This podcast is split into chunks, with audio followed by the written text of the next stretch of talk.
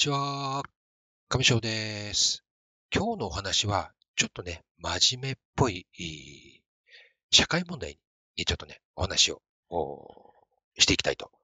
思います。あのー、先日ね、あのー、イベントのね、お手伝いもさせていただいた、あの、バーチャル美少女ネームさんの、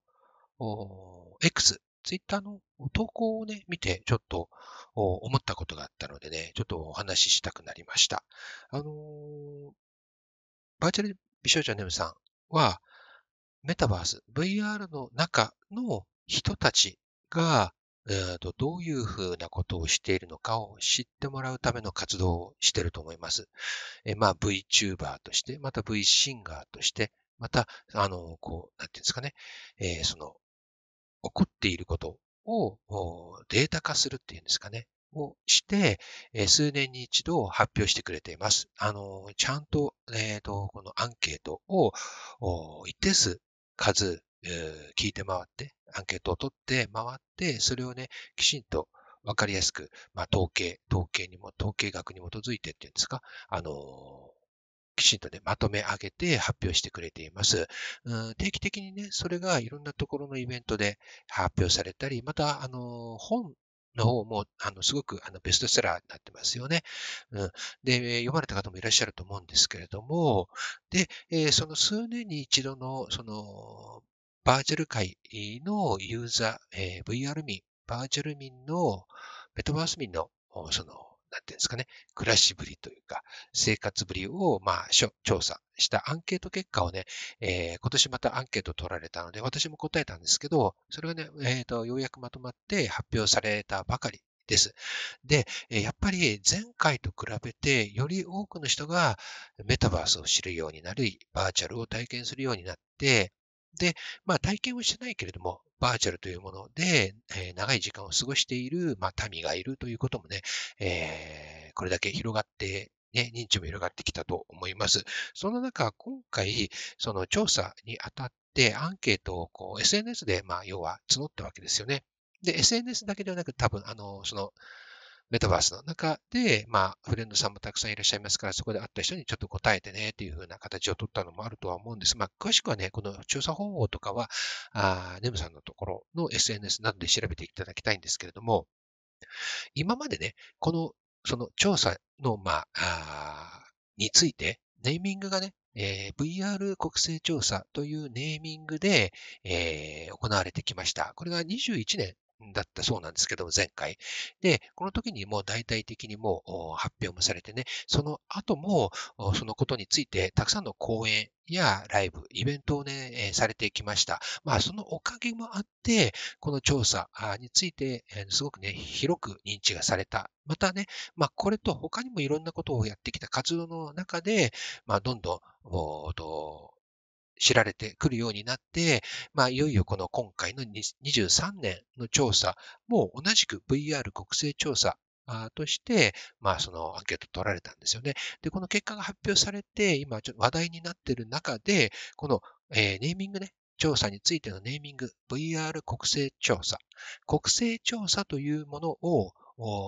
その一般人がね、使っていいものかどうかみたいなことを、まあ、えっ、ー、と、意見がね、あったあ、そうです。で、これについて、えー、まあ、その、回答というかね、えっ、ー、と、対する答えをね、え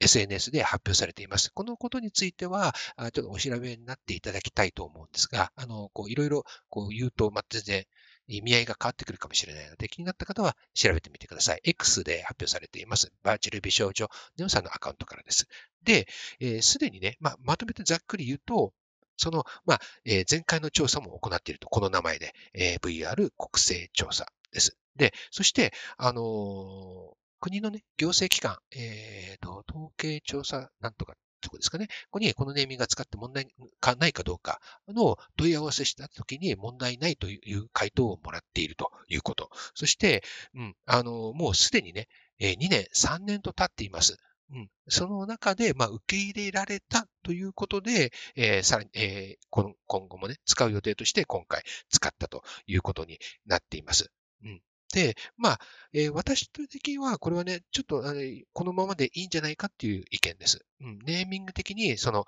VR の民、メタバース民の状況を、まあ、えー、こう、広くアンケートを取って調査したということで、まあ、うん、このネーミングが当たっているのかと。いうことに感じられます。で、これは日本だけではなく、海外でもね、えー、同じくアンケートを取ったそうです。えっと、お二人のね、二人の連名でえー、皆さんという方とね、えー、スイスイスの方ですかね、えー、で、あの連名でね、発表されています。で、そのね、海外の英語ではまたちょっとね、違う、あの、その国政みたいなことは、あの、ネーミングとしてはなくて、えー、まあ、なんとか、なんとかアンケートって書いてあったと思いますが、うん、そういうなんか、えー、公的、調査的みたいな意味合いの訳し方ではなかったような気がします。うん。で、まあ、その、これがね、その、じゃあなんで私が、えー、といいと思ったかっていうのは、まあ、伝わりやすい、ということですよね。で、今そういう、その、なんて言うんだろう、どこかの一定のコミュニティを、こう、アンケートって、アンケートを取って調べたよっていうことの意味が伝わる言葉としては、まあ、これが一番あ伝わりやすいっていうふうに思ったんですよね。うん。で、あの、その、このネーミングについてね、その、言葉についてなんですけど、何かをこう伝えるための名前付けっていうのは、例えばタイトル、今で言うところのタイトル付けですよね。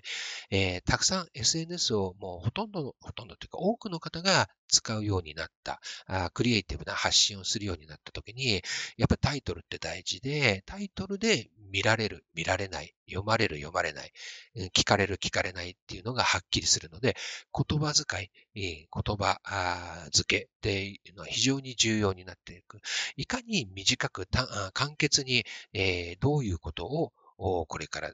発信するのかを知ってもらうものですから、うん、その上でこのネーミングは非常に秀逸だったと思うんだけれども、で、この言葉ってじゃあ、そのそもそもの意味合いをずっとを守らなきゃいけないかっていうのが、ちょっとね、これもまた、えっ、と、うる覚えなんですけれども、えー、国語学者、あの、漢字とかね、日本語の言葉の辞書を編纂、えー、制作される、確かね、近代語先生だったと思うんですけど、えー、メガネのもじゃもじゃの頭の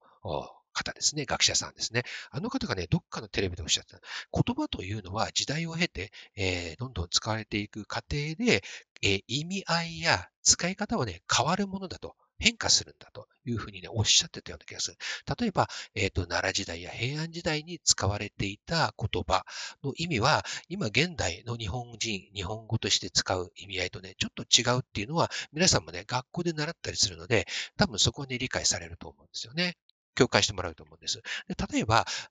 今私たちが日常的に使う言葉もだんだん変わってきますよね。私のように年齢がある程度こう高くなってくると、私が子供の頃使っていた意味合いと、今のね、若い10代、20代の方が使う、まあ、同じ言葉でも意味合いがちょっと違ってくるっていうのは、うん、あると思うんですよね。例えば私の世代で若い頃使っていたやばいという言葉は、あま年齢、使う年齢の幅広い年齢層が使う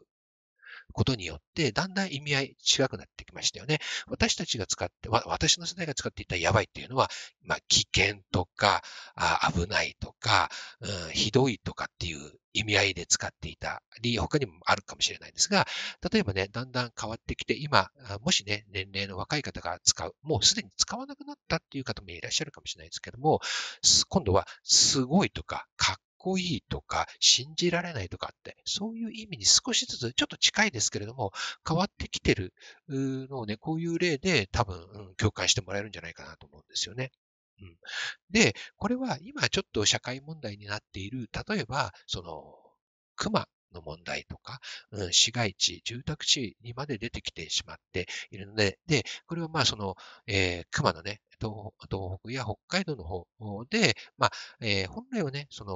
保護のために、まあ、あまり、えー、この、なんていうんですかね、えっ、ー、と、周りの環境を整えていった結果、結構多く増えてし増えすぎてしまった、比率、割合的にはどうやら比あの増えていってしまったこともあるようなんですね。これちょっといろんなのを見て、えっ、ー、と、分かったことなんですけども、で、うん、こういうのってね、その、まあ、じゃあ、そこの人の事情に置かれてみれば、確かに、えー、あまりに増えすぎて、例えばね、本当にゴミ出しに行くのも